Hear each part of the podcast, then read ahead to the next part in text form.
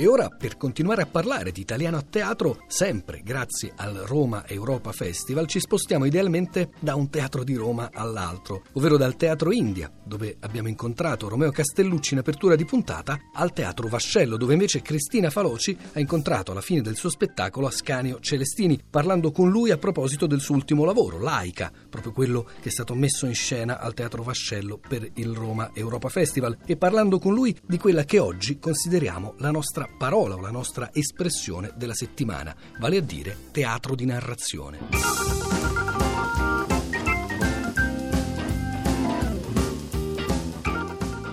Come è nata l'idea per eh, questo spettacolo e a cosa si deve anche il titolo per narrare la vicenda di un povero Cristo o Cristo stesso che sta in una periferia e osserva gli strani abitanti che lo circondano?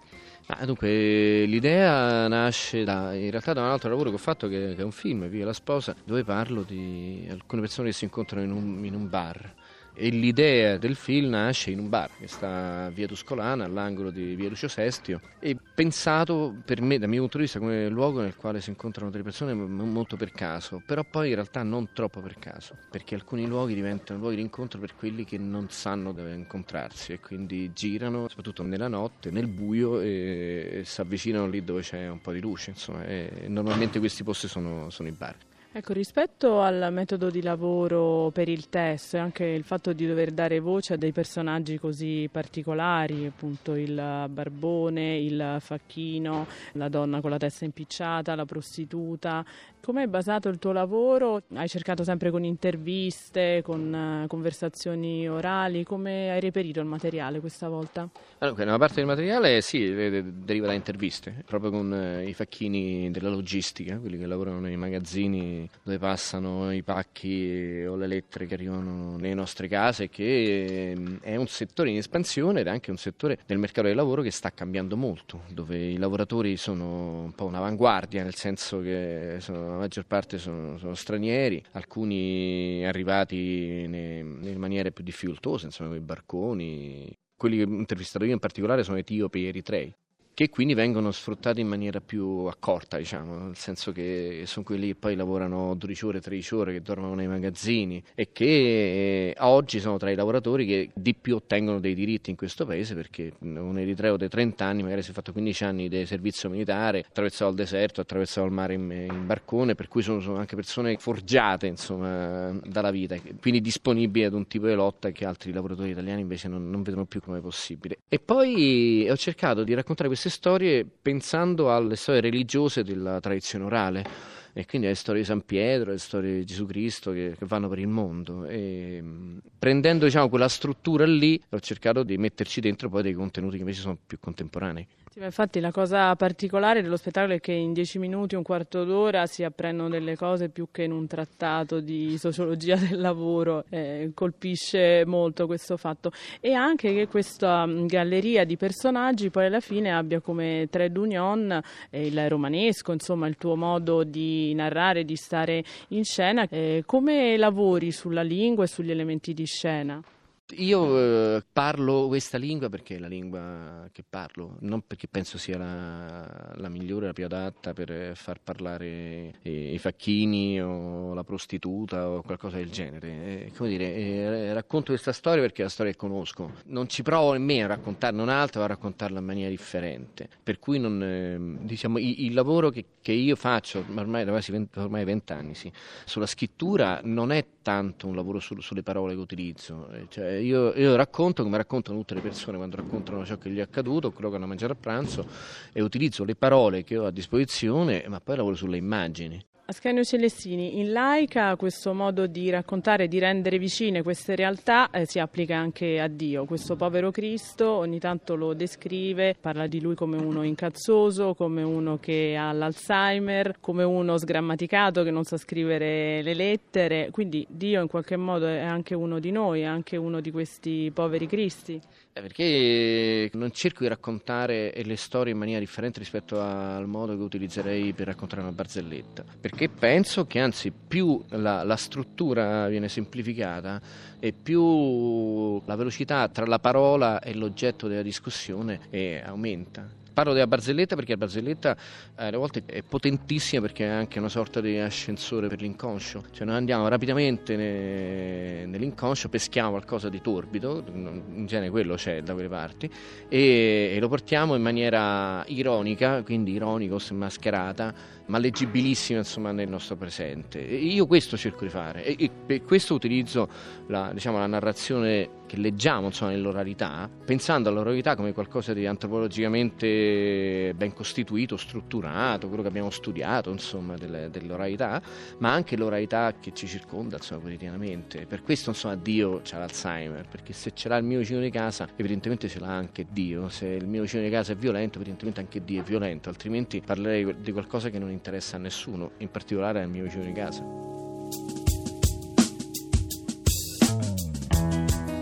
Benvenuti al Teatro della Diga del Vajont. Non so perché vi siete sintonizzati stasera per ascoltare questa storia. Su alcuni giornali questo di stasera è indicato come un documentario, in altri giornali come un film drammatico. E invece siete in un teatro. Questa gente è qui per ascoltare teatro.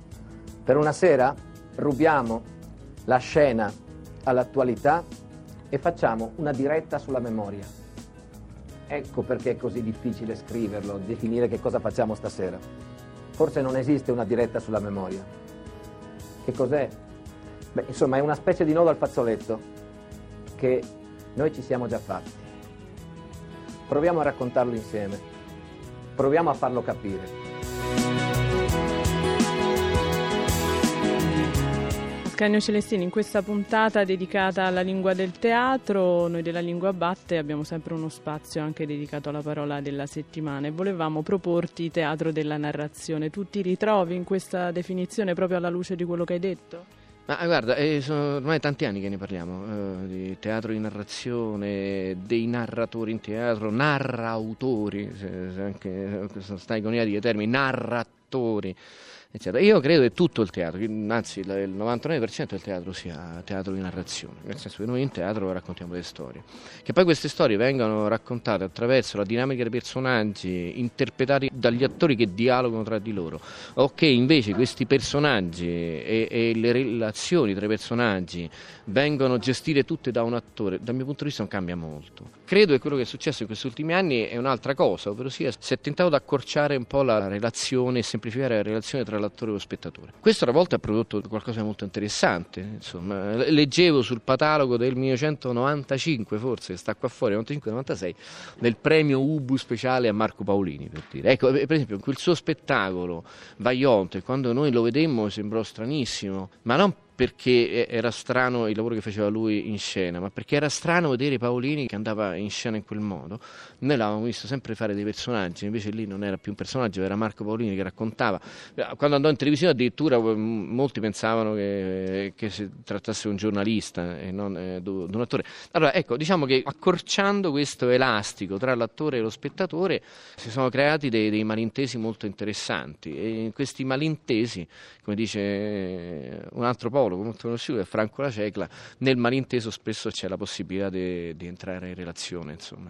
E forse volendo o anche non volendo, voi siete riusciti a realizzare quello che era un po' l'idea del teatro di Pierpaolo Pasolini. Noi a Radio 3 abbiamo iniziato il mese del teatro con la lettura recitata del manifesto per un nuovo teatro e lui si opponeva al teatro borghese, al teatro antiborghese e voleva un teatro di parola per eh, classi avanzate, però comunque che fosse anche per l'operaio. Ecco, in questo è stato fatto eh, molto. Forse il processo è andato troppo avanti cioè nel senso che adesso è quasi una forma un po' inflazionata della persona, del narratore che si mette e fa il recital? Ma no, io credo che, sia, che ci sia un pregiudizio, cioè nel senso che qualcuno cerca nel racconto che viene fatto in teatro un momento nel quale svelare lo scandalo, per cui allora, vado in scena per raccontare della strage nazista, vado in scena per raccontare lo scandalo dei manicomi, faccio dei esempi sul mio teatro, non so perché non voglio parlare male dei colleghi. E questo è un malinteso, è un pregiudizio ed è un malinteso però grave, perché l'attore, ma in realtà lo scrittore in generale, porta in scena un punto di vista e questo punto di vista è un punto di vista che non cambia la vita allo spettatore, gli cambia il punto di osservazione E, mentre invece la cosa più interessante che possa fare un artista è parlare dell'uomo, insomma, e interessarsi a ciò che è l'uomo. Parlando di Pasolini, lui in due paginette di, di empirismo eretico, io cito spessissimo, eh, lui dice, ma se io dovessi rappresentare in un film un facchino, io prenderei un facchino vero.